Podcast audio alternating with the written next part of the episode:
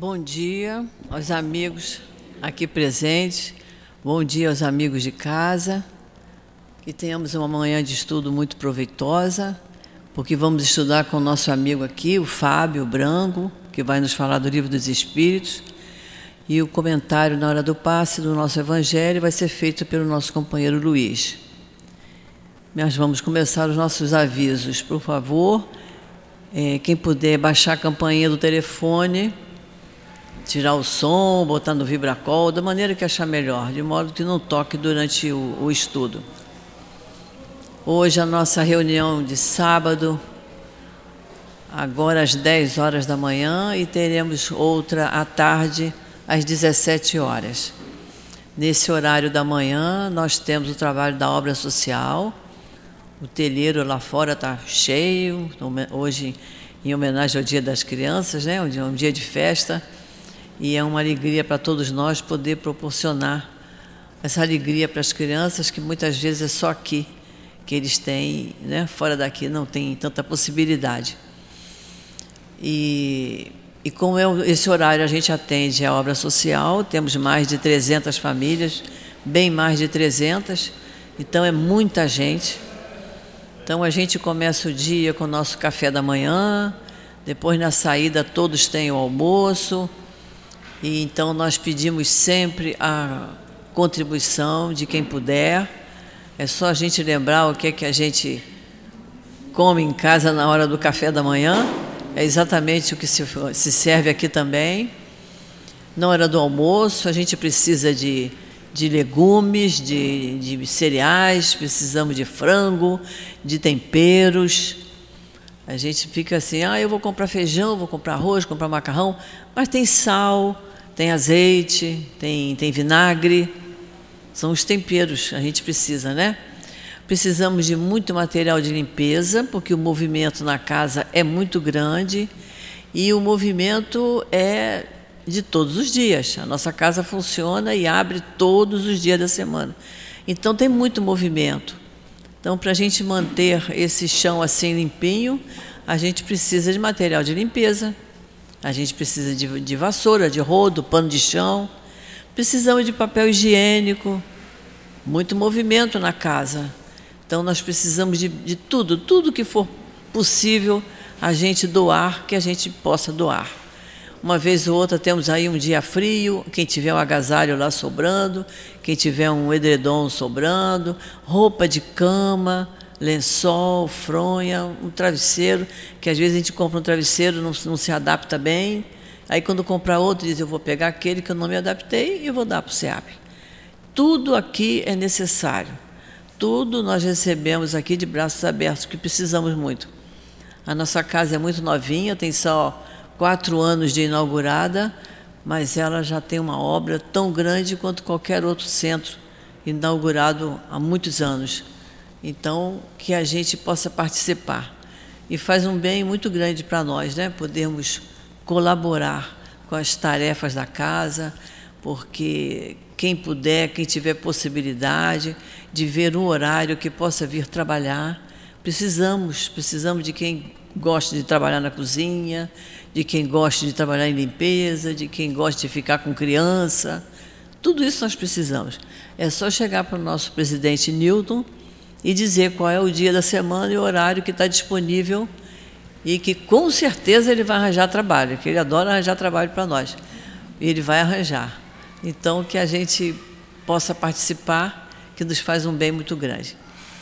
Temos as nossas reuniões públicas de quarta-feira. Quarta-feira nós temos o trabalho do passe de cura, tanto na reunião das três horas da tarde, como na reunião das sete horas da noite. O trabalho da cura funciona desse jeito. Quem achar que precisa de algum atendimento, tanto da parte física como da parte espiritual. Após a reunião pública, permaneça no mesmo lugar onde está, que um trabalhador da casa, um médium, virá conversar e ver da necessidade da pessoa tomar o passe de cura. Eu mesma me coloco à disposição de quem precisar. E aí vamos conversar, ver da necessidade da pessoa vir mais vezes à casa, frequentar os cursos da casa, para que ela possa se entrosar melhor. A gente está, o lema da nossa casa é que é uma casa de amor. Então a gente quando adentra esta casa, a gente se sente muito bem. Isso de experiência própria. Às vezes a gente vem com uma dorzinha de cabeça, um mal-estar, e a gente chega aqui, faz a nossa prece, a gente ouve a palestra, ou a gente participa de um curso. Sempre no curso a gente começa com uma prece e termina com prece. E isso vai nos aliviando, vai nos acalmando, nos equilibrando, e a gente sai daqui muito melhor do que quando aqui chegou. Então, agora, se de, independente de tudo isso, a pessoa continua com a dificuldade, se ela foi ao médico várias vezes e não resolveu o problema, a gente indica para o passe de cura. O passe de cura não vai curar a parte física, mas vai nos curar espiritualmente, através do nosso perispírito. Por isso que a gente tem que estudar, por isso que nós temos que fazer os cursos, para a gente entender esse negócio de perispírito. É muito importante a gente conhecer isso. É muito importante a gente saber o nosso papel de receptor de passe. O papel do médium é importantíssimo, porque ele está trabalhando com o mentor dele e com os mentores da casa. Mas a pessoa que recebe o passe, ela tem muita responsabilidade também.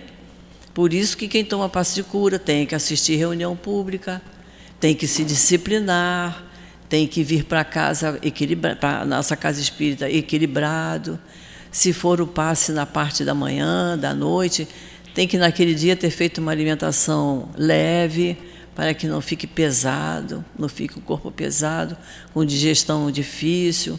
Há uma série de recomendações que a gente recebe quando entra na sala do passe de cura. A pessoa que orienta lá, ela vai dizer tudo isso. Mas é bom que todos nós tomemos conhecimento disso anteriormente.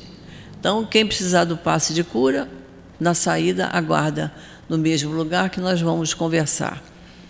Nós temos os cursos da casa, temos curso aqui de domingo a domingo, todos os dias, começando às 8 da manhã e terminando às 8 da noite.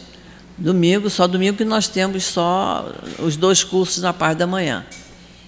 Temos um de 8 às 9 e o outro de 9 e meia às 10 e meia. Mas nos outros dias nós temos cursos. Então vamos nos inscrever, vamos estudar, os livros para os cursos todos tem lá na nossa livraria. Quero aproveitar para dizer a vocês que nós estamos com promoções. Tem livrinhos espíritas lá excelentes por cinco reais. Tem livrinhos por 10, por 15. Então, às vezes, olha, está chegando a época de fim de ano, a gente quer dar um presente, a gente dá um livrinho, um livrinho espírita de mensagens. E são mensagens muito boas que qualquer pessoa que leia, mesmo que não seja espírita, ela vai gostar, que são mensagens calmantes, equilibrantes. Então, são muito importantes que a gente tome conhecimento.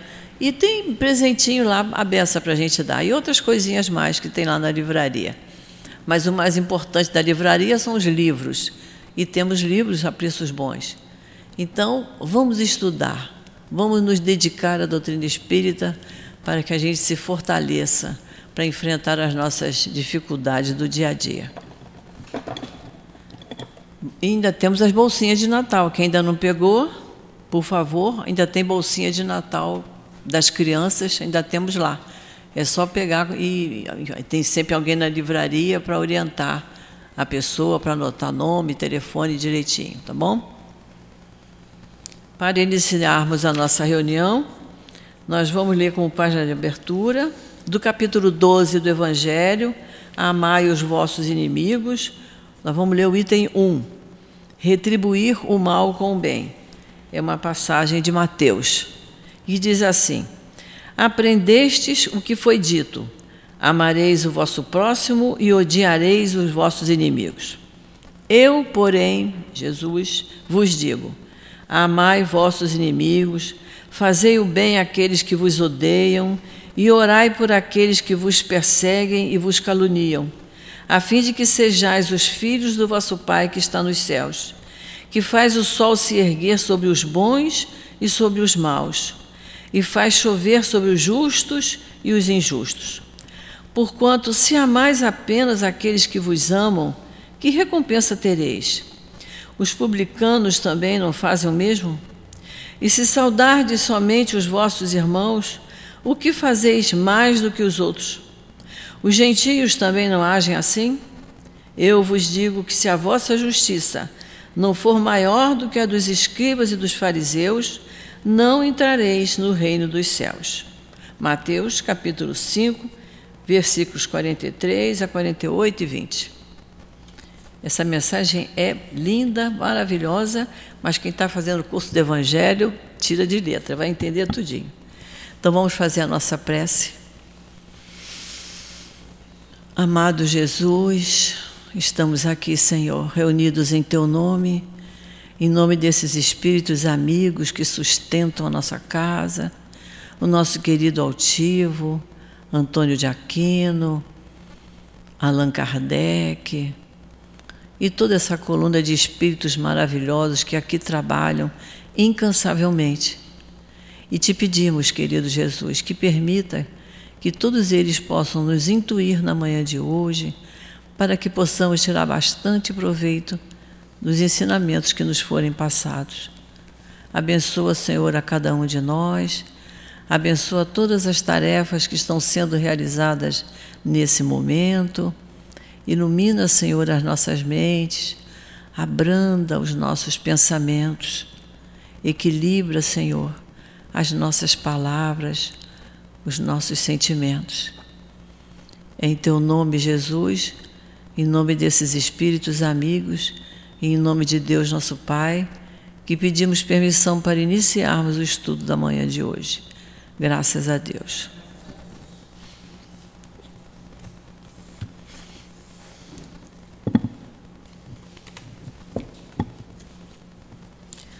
Nosso companheiro Fábio vai nos falar do Livro dos Espíritos. Nós estamos estudando a lei de destruição.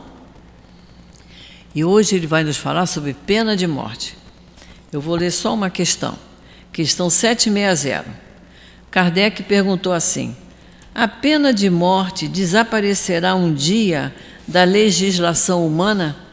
E os espíritos responderam: Incontestavelmente Incontestavelmente, a pena de morte desaparecerá e sua supressão marcará um progresso da humanidade.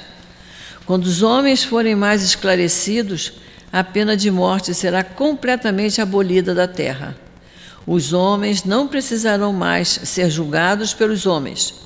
Falo de uma época em que ainda está bastante afastada de vós.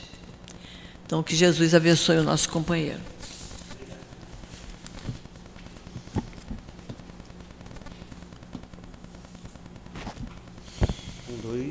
Dois, ligado? Foi? Foi, né? Tudo bom? Bom dia, gente. Bom dia. É mais um encontro, né?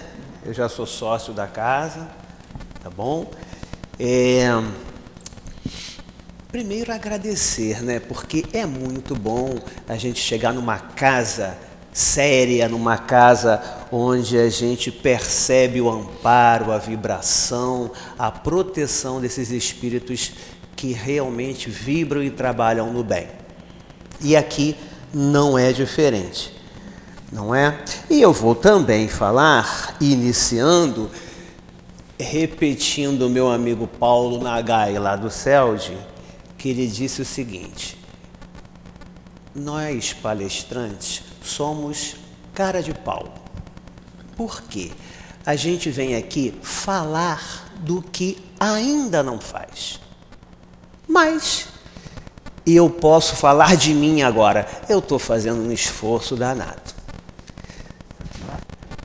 Também disse Paulo, outro, né? O bem que eu gostaria de fazer, eu ainda não faço. O mal que eu não gostaria de fazer, eu ainda faço. Então, estamos todos no aprendizado.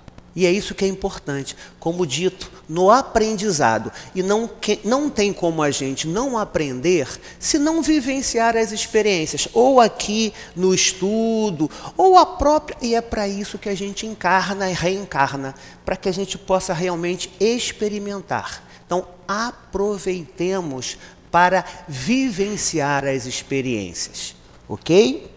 Então vamos lá. E eu já fiquei assim nervoso porque eu vi a minha chefe lá do céu de chegar, uma das minhas chefes. Eu tenho um monte de chefe lá, né? Aí eu vi a minha chefe chegar, eu falei, caramba. Mas como eu tenho uma empatia muito grande por ela, e eu acredito que também exista dela por mim, a gente se gosta, né? Aí a gente fica mais tranquilo, porque o amor faz isso com a gente. Não é? A finalidade da existência é essa, é a gente amar. E quando a gente ama, a gente perde o medo, perde o orgulho, perde essas coisas todas que a gente ainda valoriza. Estou brincando, tá, Valéria? Vamos lá, gente. Pena de morte. É, deixa eu botar aqui meu óculos. Eu pedi um óculos para perto mas me deram um óculos para muito perto, então eu vou ter que fazer assim, tá bom, gente? Pena de morte, vamos lá. O que, que seria pena de morte? É uma condenação. A pena de morte é uma condenação à morte. E tem no Brasil? Não, não tem no Brasil. Tem sim. Tem no Brasil. Vou falar como é, ela não é utilizada desde a proclamação da República. Então, lá, desde 1889, não é utilizada a pena de morte. Mas tem no Brasil, sim. É, em casos de guerra. Se, e a gente torce que não, agora confesso a vocês que eu fiquei muito surpreso, porque se o século XX foi assim um século de muita guerra e foi assim um século onde tivemos as maiores guerras. Eu, na minha ignorância, não imaginava que nós ainda precisaríamos passar por experiências como estas. Tá? Pleno século XXI, não acreditava mesmo que o nível de consciência que nós chegamos, ainda precisássemos de uma guerra. É, eu estou falando assim de uma guerra posta desta forma, porque guerra mesmo nós nunca deixamos de estar. A humanidade nunca deixou de existir uma guerra sequer. Em algum lugar sempre houve. Eu estou falando dessa guerra que a gente está vendo na Europa, Nunca imaginei que a Europa, com toda a sua tecnologia, com toda a sua civilização, ainda fosse passar por um momento desse. Não estou falando aqui quem está certo, quem está errado. Para mim, numa guerra, os dois estão errados. Tá? Mas no Brasil, a pena de morte existe sim em caso de guerra, está previsto lá na Constituição. Então, se nós é, tivermos um dia, eu né, volto a dizer, acredito que não, mas se tivermos, não fujam aqueles que forem condenados a participar dela, convocados a participar dela, porque se fugirem, serão condenados à morte. É uma situação prevista é, para a pena de morte no Brasil. E no mundo? Como está, a situa como está a situação da pena de morte no mundo? É, o primeiro código que a gente tem notícia, né? E por que, que a gente fala o que tem notícia? Porque a história, embora pareça meio estática, ela também tem movimento, como tudo na vida. Pode ser que é, uma descoberta nova descubra aí a existência de um novo código antes do código de Hammurabi, que é este código que a gente quer falar, que foi o primeiro, que é o primeiro código que a gente tem notícia. E Hammurabi era o imperador né, lá de uma região é, da Mesopotâmia. Mesopotâmia é uma região, meso, né, meio, uma região entre, entre rios. Rio Tigre e Rio Eufrates. Lá no Oriente Médio, onde hoje é o Iraque. Aquela região lá bem complicadinha, né? Conflitos religiosos, conflitos políticos, que na maioria das vezes mascara o real motivo de 90% das guerras, que é o econômico. Ainda vivemos é, é, em prol né, desta matéria que nos leva muitas vezes à guerra. É, e neste código de Hammurabi está previsto lá a pena de talião, que com certeza, né, é, é, a gente já ouviu em alguma situação falar. O que, que seria a pena de talião? Olho por olho, dente por dente. Daí vem o retaliar, né? Numa retaliação. O que, que seria uma retaliação? Você me fez alguma coisa, eu vou retalhar, eu vou fazer aquilo com você. Agora, nem sempre na mesma proporção. Então, a pena de talhão tem essas dificuldades, porque é, é, se deixar por minha conta, eu posso usar de uma dosagem superior àquela que eu recebi.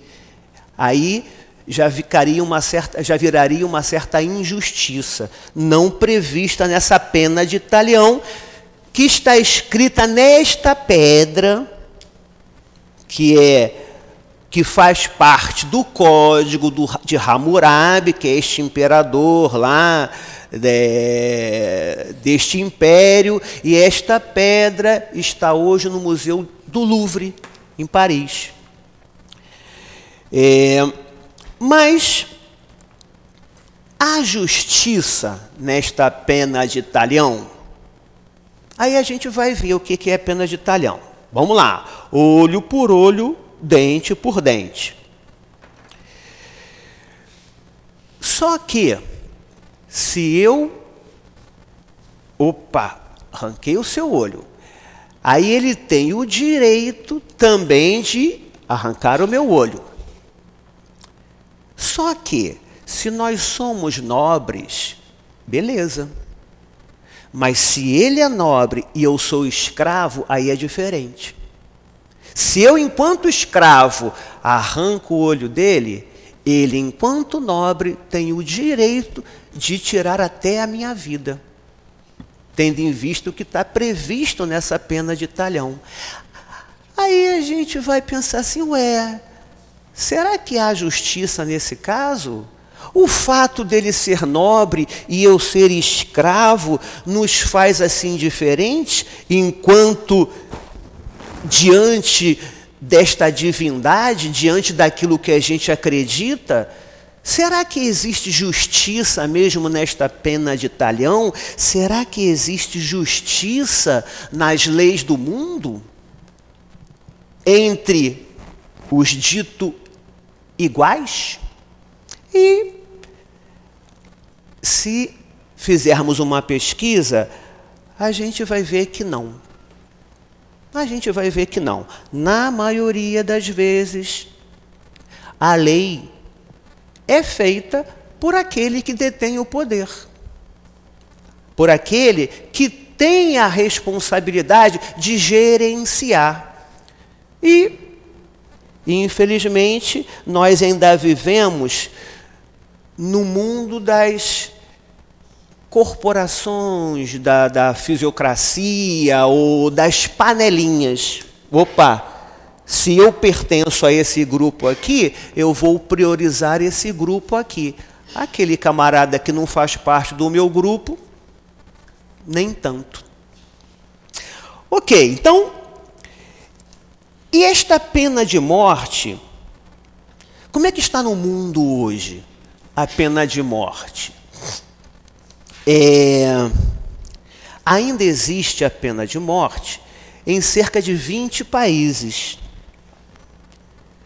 Na maioria deles, são países, são ditaduras, são países que têm assim um governo é, muito religioso, mas também tem pena de morte nos Estados Unidos e no Japão. No Japão, não vou nem falar do Japão, né? Porque no Japão existe um crime de morte por ano. Eu não sei se continua assim, mas o Japão, o policial não usa arma. O Japão, já viram fila de metrô no Japão? É fila mesmo, indiana, não é? O metrô abre a porta, vai todo mundo assim, ó, pum, devagarzinho entrando assim. Vocês já andaram de metrô no Rio de Janeiro? Naquele horário brabo? Se você bobear, você entra de um lado sem querer e sai do outro sem querer também. Pum, você cai lá no meio, né? A gente vai chegar a ser Japão? Claro, claro que vai, não é? Japão tem seis mil anos ali de existência enquanto civilização. Nós temos 500 anos. 500 anos. 200 anos de república e 400 anos de escravidão. Por que, que eu vou usar a escravidão aqui? Porque eu acho que o outro, por ter uma cor diferente da minha pele, eu tenho mais direito que ele. E sendo assim, a justiça prioriza aquilo que é. Eu sou Fábio Branco, olha só que ironia, né? Fábio Branco, como se eu fosse branco. Como se na minha família não tivesse índio da parte do meu pai e aí sim da parte da minha mãe. Agora, não existe o branco, este branco no Brasil. Isso a gente vai encontrar lá na Europa. Mesmo assim, se fizermos lá a questão genética, isso vai cair por terra. Só que a gente continua valorizando essa matéria, que é externo. E a gente continua achando que a minha aparência pode determinar até a justiça. Vamos lá. Mas, felizmente, felizmente, nesses locais que ainda existe a pena de morte, está se provando que ela não está diminuindo a criminalidade, não está diminuindo a violência. Ué, mas como é que não? O que que diminui a violência então? O que que diminui então a delinquência? O que que diminui a delinquência é a real punição. O que estimula o criminoso é possível, a provável impunidade. Porque se eu tenho certeza que se eu cometer um crime, eu vou ser punido. Eu vou passar 10, 20, 30 ou até punido com a morte eu já penso duas vezes. Mas como a impunidade, e no Brasil a gente tem certeza que isso é muito frequente, principalmente se a gente falar, não é, do nobre, digamos assim. Então, o que dá certeza ao delinquente que ele pode fazer aquele crime, que ele pode cometer aquele crime, é a possível impunidade. Não vai adiantar se passar de 18 para 16, se passar de 16 para 14. A gente só vai ter, ainda mais num país onde não existe nem educação, muito menos um sistema penitenciário decente, digamos assim. Não é? Então, o que, que a gente precisa mesmo? Se estamos aqui na codificação aprendendo, porque nos foi possível. E na maioria das vezes, falando de mim, infelizmente, ainda viemos buscar a codificação pela dor. É o remedinho divino, a dor. A gente busca a dor e a gente busca se educar e a gente busca aprender e a gente busca realizar. Então, se nós não tivermos uma sociedade onde todos tenham a oportunidade de aprender, não a religião, mas a parte científica, já que também não podemos misturar as coisas. Uma parte é o conhecimento, a intelectualidade, outra coisa é a religiosidade. Ah, tem problema ter? Não, problema nenhum. Ah, então tá. Então no Brasil vai ter religião nas escolas. Sim. Só que teremos, já que seria uma democracia, todas as religiões representadas. Ah, eu tenho aqui 70% da turma é cristão. Tá legal, então teremos lá o cristianismo. Só que são vários tipos de cristianismo. Ah, então vai ter lá o católico, vai ter o evangélico, vai ter o espírita, não é? Ah, não, mas olha só, eu sou shintoísta. Então tá bom, vai ter que ter aula de shintoísmo. Isso é democracia. Ok? E esta educação adequada vai fazer com que realmente, com uma educação adequada, com a condição de uma sociedade organizada, aí sim a gente vai viver a meritocracia. Porque para que tenha meritocracia, eu tenho que ter igualdade na origem. Não dá para o meu filho estudar em Londres ou estudar nos colégios que custam 5 mil reais de mensalidade e o filho do meu vizinho ficar sujeito à escola pública do jeito que a escola pública está.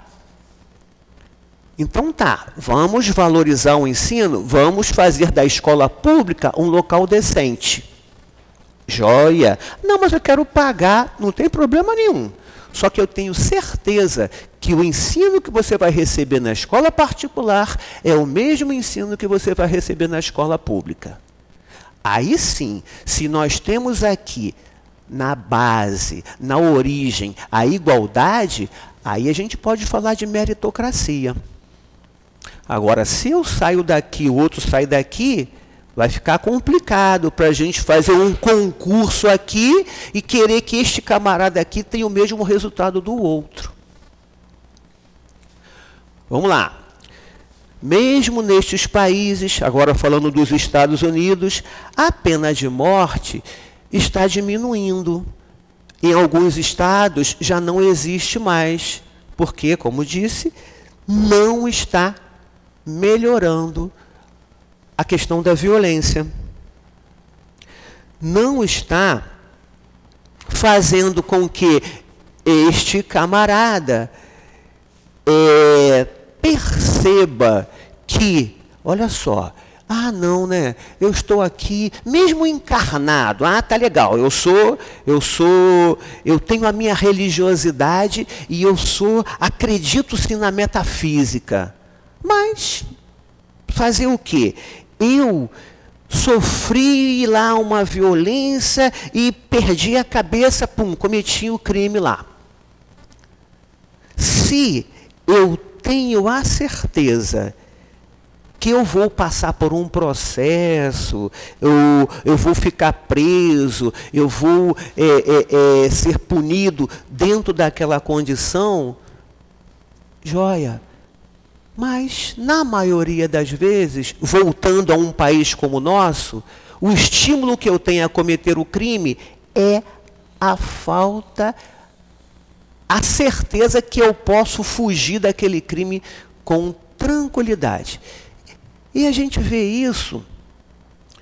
É, eu vou falar assim, no campo da política.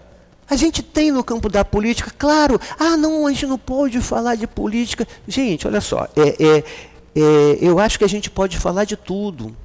E eu falo lá na evangelização aos nossos meninos lá de 16, 17, 18 anos. Eu falo de sexo, droga e rock and roll. com dois R's e um A. Respeito, responsabilidade e afeto. Ah, não, então eu sou A e eu o outro é B, eu vou matar o B. Não. Se eu sou um camarada que tem uma religiosidade, eu tenho que, no mínimo, respeitar a opinião do outro. Como dito por Voltaire, né? dizem que Voltaire, na sua discussão, ele era um camarada liberal e ele não acreditava muito em algumas questões da religião, daquela religião que a gente vinha lá na Idade Média, meio complicadinha, né? Então ele fala lá para o seu opositor: Não concordo com nada que você fala, mas defendo até a morte o direito de você falar. Não é? Agora, se eu falo A e você fala B, vamos discutir aqui. Gente, eu fui síndico. Eu fui síndico. Eu fiquei, ué, mas como é que pode? A gente chega aqui numa assembleia, é uma briga só. Eu falei, gente, olha só. Eu sou apenas o síndico. Quem vai resolver são vocês que fazem parte da assembleia. Eu só vou aqui oficializar a decisão. Agora, se um quer uma coisa, o outro quer outra coisa, vamos votar. E o problema está quando aquele que perdeu o voto ou a eleição não aceita o resultado. Aí não é democracia. Aí esse camarada vai ter que sim viver numa ilha lá isolado. Se eu não tenho condições de viver em sociedade, aí eu vou viver Vou lá para o mosteiro, não é? E a gente já viu aqui que é muito fácil ser religioso em mosteiro, né? Vou ficar lá. Vai pegar o tal metrô. Vai vivenciar as dificuldades da convivência. Né? Porque não tem problema é que a gente vai, né? Eu já falei que eu falo para danar, né? A gente vai lembrando das histórias. Eu ia encontrar aqui, é, eu já contei essa história aqui. Eu ia repetir a história da Nora com a sogra. Lembra da história da Nora com a sogra? Mas se der no, no final eu conto. Voltemos aqui ao nosso caso. Vamos lá, gente. Eu sou religioso. Né? Não estou falando de religião. Eu sou religioso. E dentro da minha religiosidade, eu encontrei uma frase que resume para mim a lei divina. Lei divina acreditando nesse Deus que é amor, que é uma consciência do afeto, do respeito ao outro. E qual seria esta frase? Fazer ao outro apenas aquilo que eu gostaria que o outro me fizesse. Esta frase já resume todo o amor. E o que que diz na codificação de todas as leis religiosas sérias. Não matarás. Isso. Não matarás. Ele não fala não matarás, mas porém, não é? Porque você fala, fala, fala. Aí se você colocar uma vírgula, falar mais, você talvez vai contrariar tudo aquilo que você disse antes. Mas o não matarás é ponto. Não tem, ai não, eu posso matar porque o outro é escravo, o outro é isso, o outro é aquilo. Não existe. Não matarás é não matarás. E o que diz, pegando aqui a nossa, a nossa legislação, a nossa codificação, aquilo que a gente se baseia para nos transformar. O que, que diz a doutrina espírita sobre a pena de morte? A pena de morte desaparecerá um dia da legislação humana, incontestavelmente, sem sombra de dúvidas. Como eu disse, eu acreditava que seria um pouco mais rápido, mas a gente está percebendo que não vai ser tão rápido assim. Faz parte da nossa ansiedade, né? Dizem os espíritos que são 600 anos para a gente é, passar para um mundo de regeneração. Paciência, não é? A pena de morte desaparecerá e sua supressão, né, o seu final geral, marcará um progresso na humanidade. Um progresso na humanidade. Mas olha só, eu estou lá na minha casa, tranquilo, deitadinho, dormindo. Aí o delinquente invade a minha casa e violenta a minha esposa. Aí eu vou chegar para ele: olha, filho, eu sou lá do Leão Denis. Eu sou médium, né? Eu dou passe. Eu sou palestrante, cara. Você cometeu esse crime aqui, né? Fica tranquilo. A lei vai te pegar, tá? A lei, você vai ser julgado pela lei. É assim que eu vou fazer? Não. Eu vou é matar esse camarada com todo o meu ódio. Com certeza. Com certeza. Mas qualquer advogado vai me é, absolver desse crime. Só que o Estado não pode cometer este erro, não. Não pode usar esta mesma metodologia. Porque o Estado é o conjunto da sociedade. Eu, com certeza, na emoção, porque o meu nível de consciência ainda não é de Jesus. Porque Jesus faria isso que eu falei. Jesus nem rece... na casa de Jesus esse camarada não ia conseguir nem entrar, não é? Gente, nós, nós, é, como dito, o passe já nos livra aqui de um monte de doença. A vibração positiva já nos afasta de muita gente. Eu já fui, eu já fui livre assim de um assalto depois que eu fui perceber, caramba, aquilo ia ser um assalto. Aí eu abri as mãozinhas, agradeci. Eu vinha de Brasília, isso há um tempo atrás, eu tinha ainda um monte de cabelo, né? tinha lá meus 20 anos. Vinha de Brasília, saí de Brasília 23 de dezembro. Natal, queria chegar no Rio, vim transferido, sozinho na estrada. Quem já foi a Brasília aqui de carro sabe como é que é. Você pega uma reta, você não vê o final dela. Eu peguei aquela reta, na curva, eu rodei assim, ó, eu senti como se eu tivesse sido amparado. Pum, me seguraram assim, ó, seguraram o carro assim. Obrigado, Senhor. Vinha oitentinha, bonitinho. Cheguei atrasado quando a gente realmente busca aquilo que a gente sabe que é certo, a gente é amparado, a gente é protegido. Então fiquem tranquilos, nenhum delinquente vai entrar na casa de vocês, porque já identificam a gente. Lá no Leão Denis, ah, vocês esse crachazinho aí, não é esse crachá físico que eles veem, não. Eles veem uma identificação deste camarada que está se esforçando para se transformar e para fazer o que é certo. E, sendo assim, seremos sim protegidos, amparados, libertos de muita coisa. Mas vamos lá, o Estado, ele não pode cometer com alguém aquilo que ele está condenando. Se eu condeno a morte, tá, eu vou punir alguém, né? Se você mata, você está cometendo um crime de morte. Você vai ser punido. Só que eu não vou usar a mesma situação da morte para com ele.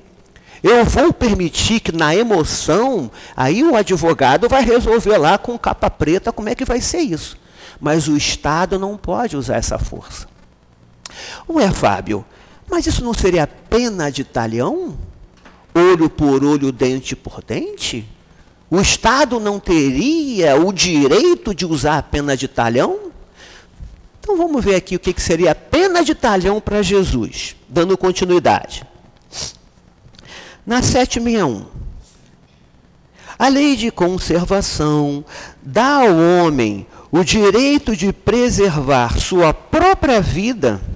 Não se utiliza ele deste, deste direito quando elimina da sociedade um membro perigoso?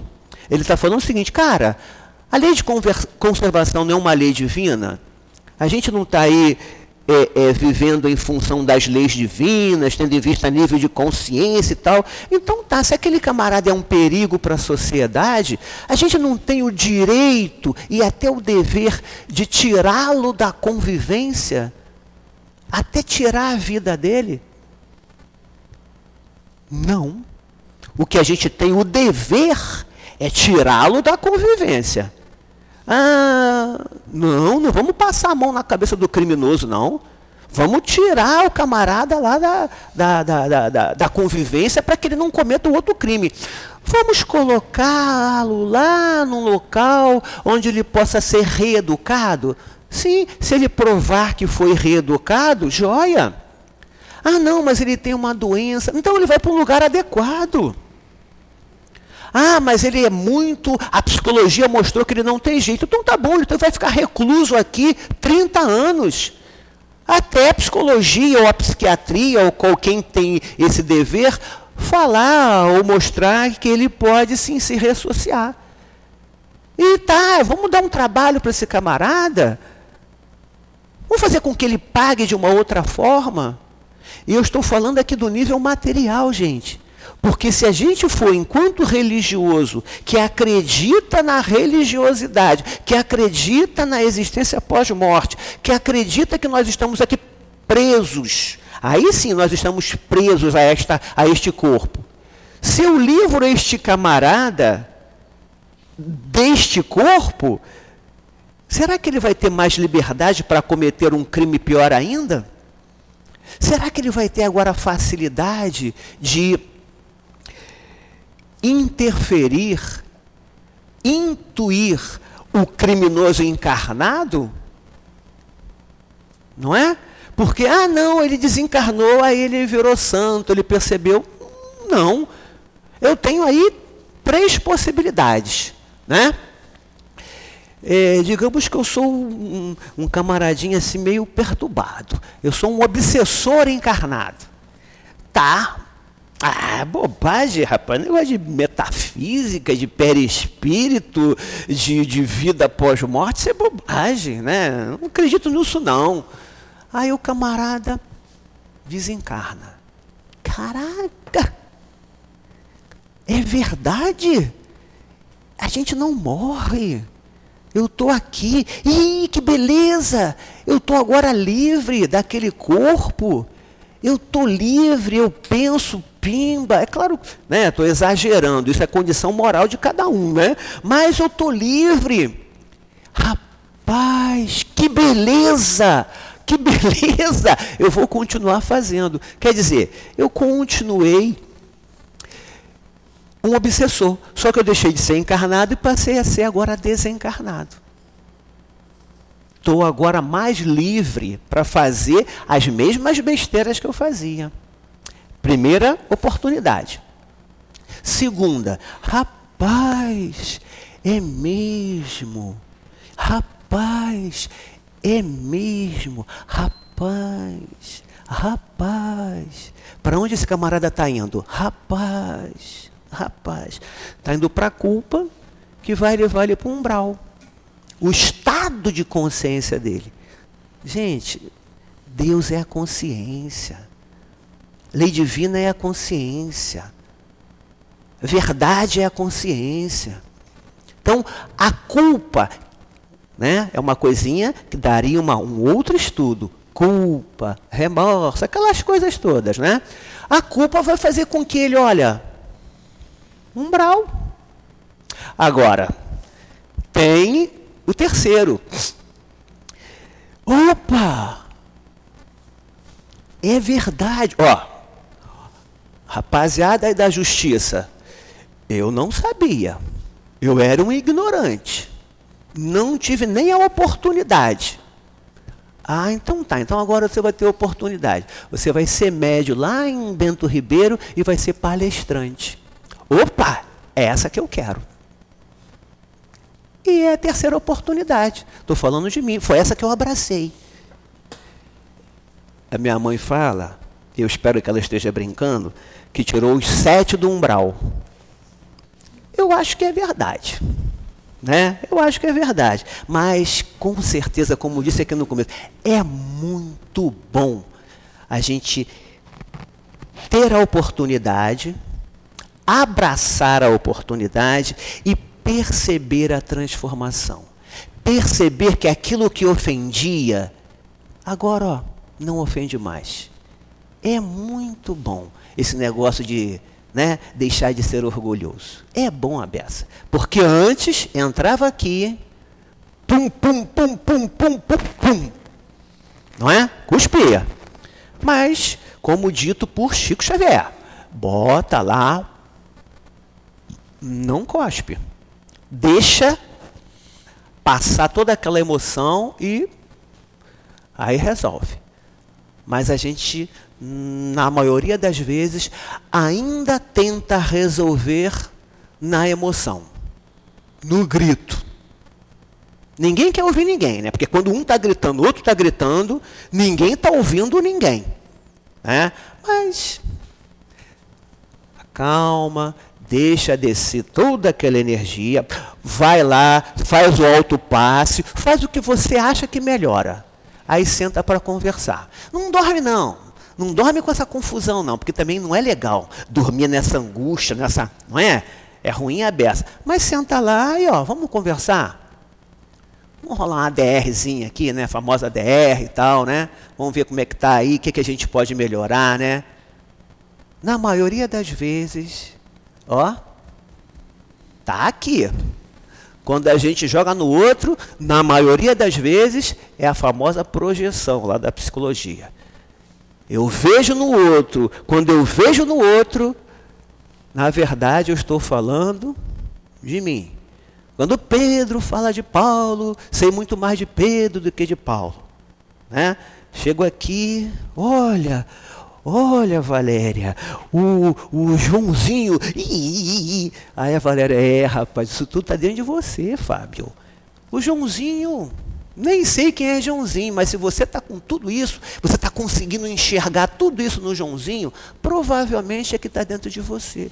E não tem coragem de reconhecer em ti, aí pimba, joga no outro. Mas vamos lá, é muito bom a gente ter a oportunidade do entendimento da lei e pum. E não é porque, ah, eu estou na casa espírita. Uma coisa que eu também não gosto, confesso a vocês que eu me tremo todo. Olha, o espírita tem a verdade. O espírita é não sei o quê. O espírita faz um monte de bobagem. Ele tem sim uma oportunidade, mas oportunidade tem o católico, tem o, o evangélico, tem o shintoísta.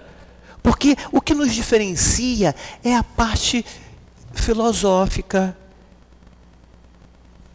vamos chamar também de parte científica, a gente, tudo bem, seria aqui uma outra, uma outra situação. Porque o que vai nos dar realmente a liberdade é a condição moral. E a condição moral a gente vai encontrar em todas as religiões sérias. E é isso que nos liberta. Ah, não, mas eu me sinto bem na casa espírita. Joia, então vamos lá na casa espírita. Não, eu me sinto bem na Umbanda. Vou lá na Umbanda. Ah, não, mas eu não sou, eu não gosto de Umbanda. Eu tenho preconceito quanto Umbanda. Tem isso em tudo quanto é canto. Mas não vamos, dar, vamos dar continuidade aqui porque estamos, estamos terminando. É... Ah, ah, tá, foi a 761, né? A resposta. Há outros meios de se preservar do perigo em vez de matá-lo. É preciso, aliás, abrir e não fechar a porta do arrependimento ao criminoso. Aí a gente vê isso direto numa reunião de desobsessão. Né? O camarada chega revoltado, Aí a gente conversa, mostra para ele né, mostra para ele que, camarada, perdoa. Perdoa. Ah, não consigo, não. Ah, não, não, não. Mas vem cá, vamos lá. Esse aqui, você não é parecido com isso? Ou você já não fez isso aqui? Ah, não, mas. Ah, você não quer ter o perdão? Se você quer o seu perdão do seu erro, por que você não perdoa o erro do outro? Que é um erro diferente, mas também é um erro. Então, se você quer para você, por que não você não quer dar ao outro? E se perdoa, cara. Ah, não, eu cometi um crime, rapaz, eu matei, né? Me arrependo. Não, não precisa não. Sabe por quê? Porque lá atrás era o nível de consciência que você tinha. Se lá atrás você fez aquele montão de erro, felizmente agora você já viu que aquilo não é o correto. Então não se arrepende não. Foi lá no passado aquilo? Legal. Tá? Vou me arrepender só para eu poder dar continuidade ao meu processo. Arrependimento, expiação e reparação. Mas eu vou, não vou ficar aqui me culpando, né? Me culpando, ah, eu sou um, um, um coitado, né? Eu sou um coitado que eu cometi muito crime. Na verdade, isso aí está querendo é atenção, né? Mas vamos lá. Não, não vou me arrepender, não. Olha só, legal, era o meu nível de consciência, então agora eu quero a oportunidade de corrigir. Joia, tá vendo? Você não está passando por esse processo aí de conscientização e de transformação? Você não quer este perdão? Sim, então avalia também o perdão para o outro. Ele também está no mesmo processo. E muitas vezes também dito lá na codificação, se eu não me engano em obras póstumas, o meu inimigo é o quê? Não é o meu inimigo, é um benfeitor. Porque é ele que me dá a oportunidade de experimentar. Ah, é, o meu marido é, é. Ah, minha esposa é, é ele. Ah, sim, é ele. Ah, então é, eu tenho que amá-lo. É, é, é. Calma, calma. A natureza não dá saltos. Né? Está no conflito, não teve jeito. Ah, casamento é indissolúvel. Não é não. Não é não. O que é indissolúvel é a sua condição. Porque se Maria casou com Pedro, Maria ou Pedro não conseguiu superar aquela dificuldade, a dificuldade é da Maria ou do Pedro, não é do outro. Ah, então a Maria vai ter que voltar com Pedro? Não necessariamente. Ela vai ter que voltar com outro que lhe dê a mesma possibilidade da Maria ou do Pedro se superar. Não é superar o outro, é se superar. Porque quando a gente se supera, pode ser casado com Maria, pode ser casado com Paulo, com Joaquina, não é? Por que, que Jesus não casou? Aí ele falou, pai, olha, tudo bem, posso passar por qualquer coisa. Pode me botar na cruz, pode botar onde eu quiser, pode fazer isso. Mas casar. Casar não. Claro que é uma brincadeira. Jesus já era, Jesus é alma gêmea de todos nós. Jesus pode casar com Pedro, com Paulo, com Maria, com, com quem for. Ele já é espírito de luz. Então, ele não é cara metade, não. Ninguém está aqui para encontrar outra metade da laranja. A gente tem que ser uma laranja inteira para encontrar lá a pera, a uva e fazer uma salada de fruta. Ah, se você morrer, eu morro também. Besteira! Bobagem! A minha felicidade depende do outro? Não depende. Nem de filho. Ih, rapaz. Nem de filho. Ih, as mães ficaram meio doidas aí, né?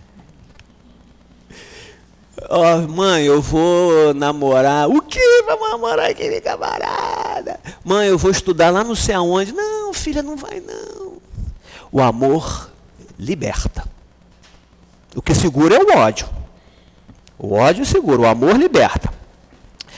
Vamos lá. Então, para a gente finalizar. 762. Se a pena de morte pode ser banida da sociedade, das sociedades, é até 10, ou é até, até as 10, 10 para as 11? Gente, acabou. Não, então deixa eu pular aqui uma coisinha. Três minutos. Três minutinhos. Se a pena de morte pode ser banida das, das sociedades civilizadas, sociedades civilizadas, hein? Não terá sido uma necessidade em épocas menos adiantadas? Ah, tá, então lá na antiguidade foi uma necessidade? Necessidade não é o termo. O homem sempre crê que uma coisa é necessária quando nada de melhor encontra. Não, não tinha outra coisa para fazer diferente, usou-se esta forma de abandonar o camarada. 763. A restrição dos casos em que se aplica a pena de morte será um indício de progresso da civilização? Podes duvidar disso? A resposta: claro, não é? Só as leis divinas são eternas. Só as leis divinas são eternas. As leis humanas mudam com o progresso. Continuarão mudando até que se harmonizem com as leis divinas. É. A nossa lei é a lei humana. E quanto mais tivermos nível de consciência, quanto mais tivermos condição moral, esta lei humana vai chegar mais próxima da lei divina. Aí a pena de talhão vai ser independente se é nobre, se é escravo, se é rei, se é servo, se é o que for. Não é? é 764. Jesus disse: Quem matou com a espada perecerá pela espada. Lei de talhão. Estas palavras não são a consagração da pena de talhão. E a morte imposta ao assassino não será a aplicação desta pena? A resposta: Tomai cuidado. Vós vos tendes enganado a respeito destas palavras como a respeito de muitas outras. Ainda dá uma catucadinha, né? Você tem se enganado bastante. A pena de talião é a justiça de Deus. É ela quem a aplica. Então, não serei eu que vou é, aplicar aplicar a pena de talhão. Quem aplica é Deus. A reencarnação não é isso?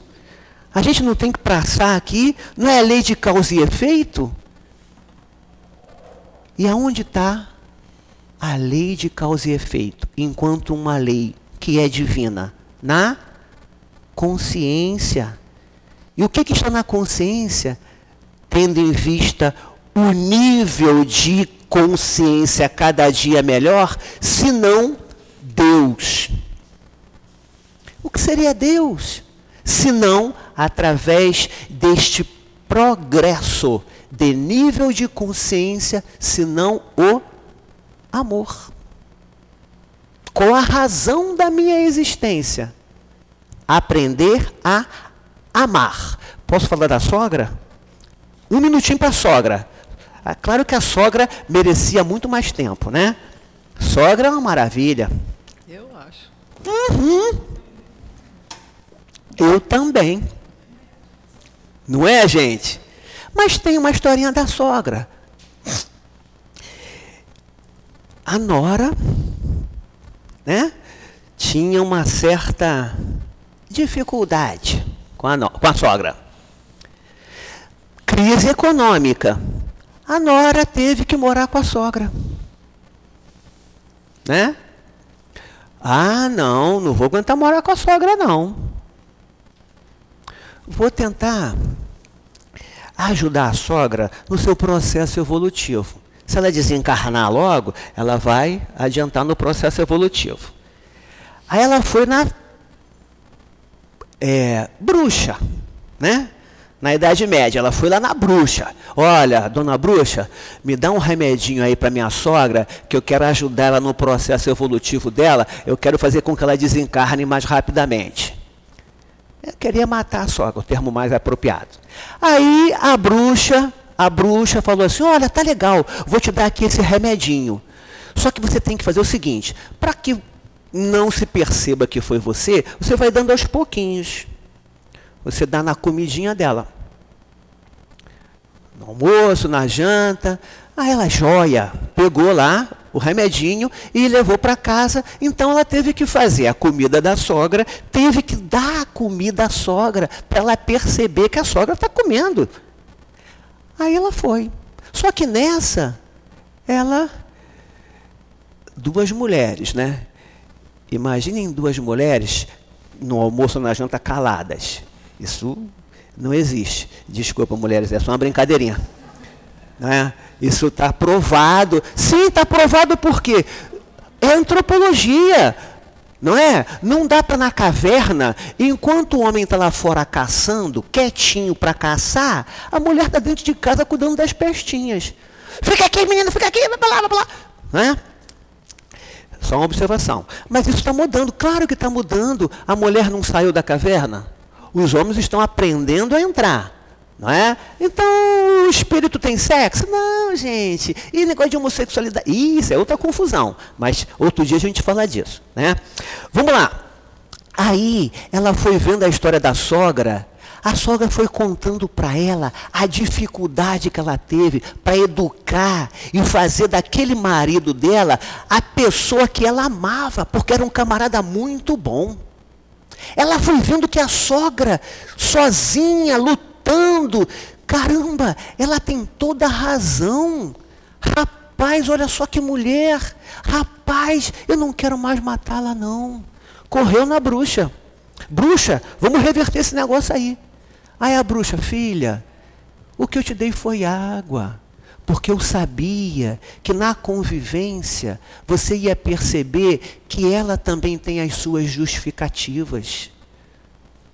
Todos nós temos as nossas justificativas. Se um é Vasco, o outro é Flamengo. Vasco ainda tem? Tem, né? Vasco. Gente, eu sou, eu sou vascaíno, estou brincando. É, é, se um é Vasco, se o outro é Flamengo, todo mundo tem a sua justificativa.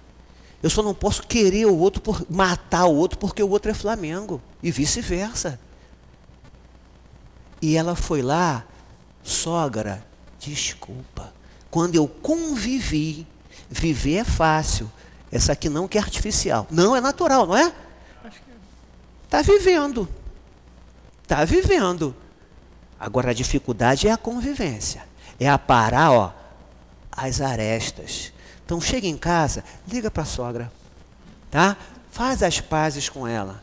Ou é com a sogra, ou é com o vizinho, é com o primo, é com aquele vizinho que você nem sabe mais porquê, mas quando ele vem, você atravessa a rua porque não quer encarar. Nem sabe mais porquê, porque isso aconteceu há 30 anos atrás. E você está remoendo, remoendo, remoendo. O cara já até esqueceu. Você está remoendo, remoendo. Daqui a pouquinho você vai virar o quê? Um câncer sejamos mais leves. Não tenhamos medo de chegar e se expor e não tenhamos vergonha de pedir desculpas. Quando a gente se livra dessas coisas, a gente fica mais leve.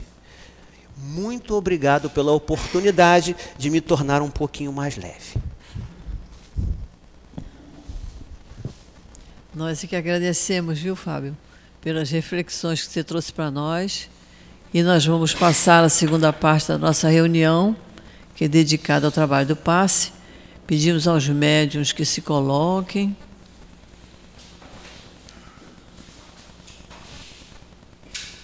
Enquanto nós outros que vamos tomar o passe, vamos nos manter em nossos lugares confortavelmente lembrando sempre que temos um anjo de guarda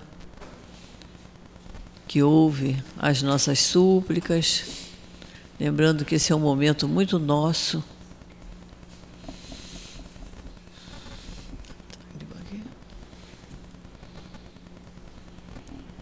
Querido Jesus, é chegada a hora do passe, Senhor, e nós te pedimos as tuas bênçãos para esse trabalho de amor.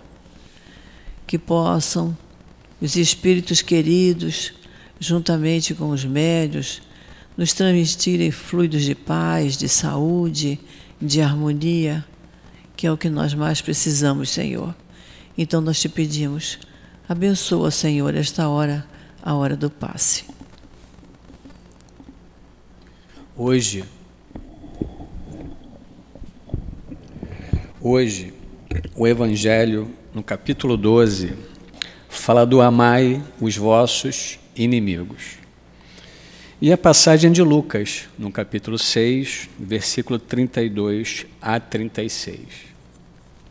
E Lucas, ao repassar essa passagem, o pensamento de Jesus, ele, ele nos faz perguntas. E ele começa assim: Se somente amardes os que vos amam, que mérito se vos reconhecerá, uma vez que as pessoas de má vida também amam os que as amam?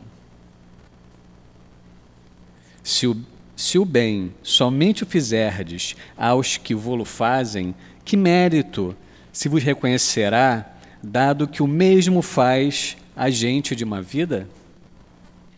Se só emprestardes àqueles de quem possais esperar o mesmo favor, que mérito se vos reconhecerá quando as pessoas de má vida se entrejudam dessa maneira para oferir a mesma vantagem? Pelo que vos toca, amais vossos inimigos, fazei bem a todos e auxiliais sem esperar coisa alguma. Então, muito grande será a vossa recompensa e sereis filhos do Altíssimo, que é bom para os ingratos e até para os ingratos. Deus é amor. Incontestavelmente, haja o que houver, assim como Fábio elucidou muito bem em todas as histórias que ele ressaltou, Deus é amor. Sede, pois, cheios de misericórdia, como cheio de misericórdia é o vosso Deus. Nós vamos então frisar o trecho em que ele fala: Então muito grande será a vossa recompensa e sereis filhos do Altíssimo, que é bom para os ingratos e até para os maus. Lucas nos faz refletir o que a doutrina nos traz. É a lei da ação e reação. Quando nós passarmos para o lado de lá, que é a vida real, teremos sim as benesses de quanto misericórdia tivermos, temos ou não. É a lei da reação. E ele continua. Não pretendeu Jesus, assim falando, que cada um de nós tenha para com seu inimigo a ternura que dispensa a um irmão ou um amigo. A diversidade na maneira de sentir nessas duas circunstâncias diferentes resulta mesmo de uma lei física, a da assimilação e a da repulsão dos fluidos. Todos nós sabemos que, quando estamos próximos a alguém que comunga dos mesmos pensamentos que nós, que nos apraz, nós nos sentimos bem. Isso é natural. É uma lei física realmente. O oposto com aquele outro irmão que não vibra como nós é a mesma lei física. Não há como ter a mesma recepção. E nós sentimos isso de maneira direta. Não há como é, é questionar isso. O pensamento malévolo determina uma corrente fluídica que impressiona penosamente. O pensamento benévolo nos envolve no agradável eflúvio. Daí a diferença das sensações que se experimenta a aproximação de um amigo ou de um inimigo. Amar os inimigos não pode, pois, significar que não se deve estabelecer diferença alguma entre eles e os amigos. O trecho final é o que realmente nos faz entender sermos cristãos, entendermos a doutrina espírita. Amar os inimigos não lhes é guardar ódio, nem rancor, nem desejo de vingança.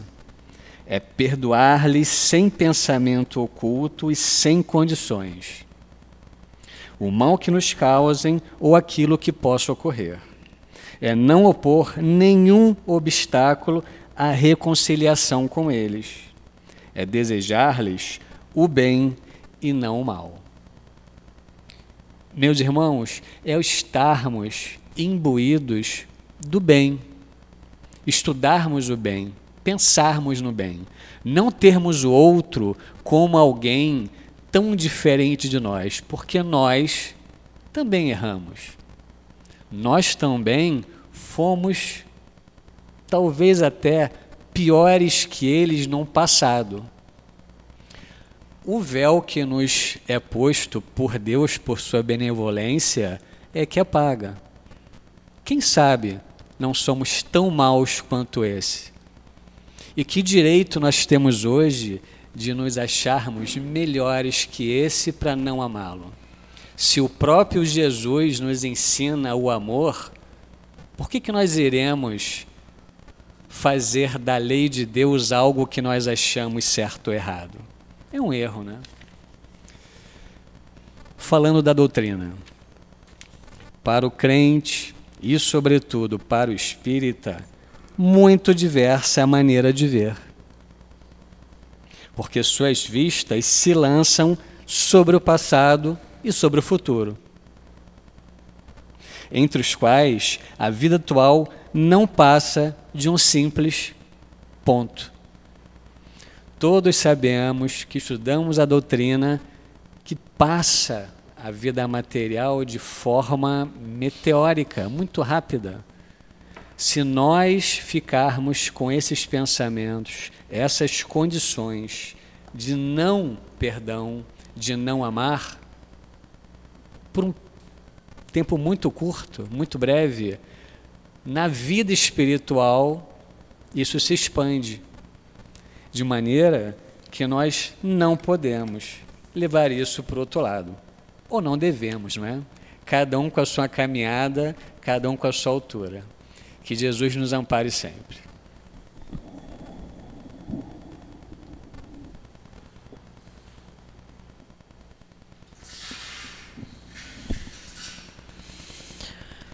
Nós só podemos agradecer, Senhor, por ter nos intuído, vir nesta manhã de sábado ao nosso SEAP, à nossa casa de amor. Agradecemos, Senhor, por todas as orientações que aqui recebemos, pelo estudo que aqui tivemos e te pedimos, Jesus, que tudo possa ter ficado bem gravado em nossos pensamentos, em nossa consciência, para que possamos nos tornar pessoas cada vez melhores, para nos aproximarmos o mais depressa possível de Ti. Então, Jesus, Abençoa cada um de nós. Continua, Senhor, nesta nossa casa, permitindo que os espíritos amigos aqui continuem amparando a todos. E é em teu nome, Jesus, e em nome desses espíritos amigos, e em nome de Deus, nosso Pai, que pedimos permissão para encerrarmos o estudo da manhã de hoje. Graças a Deus.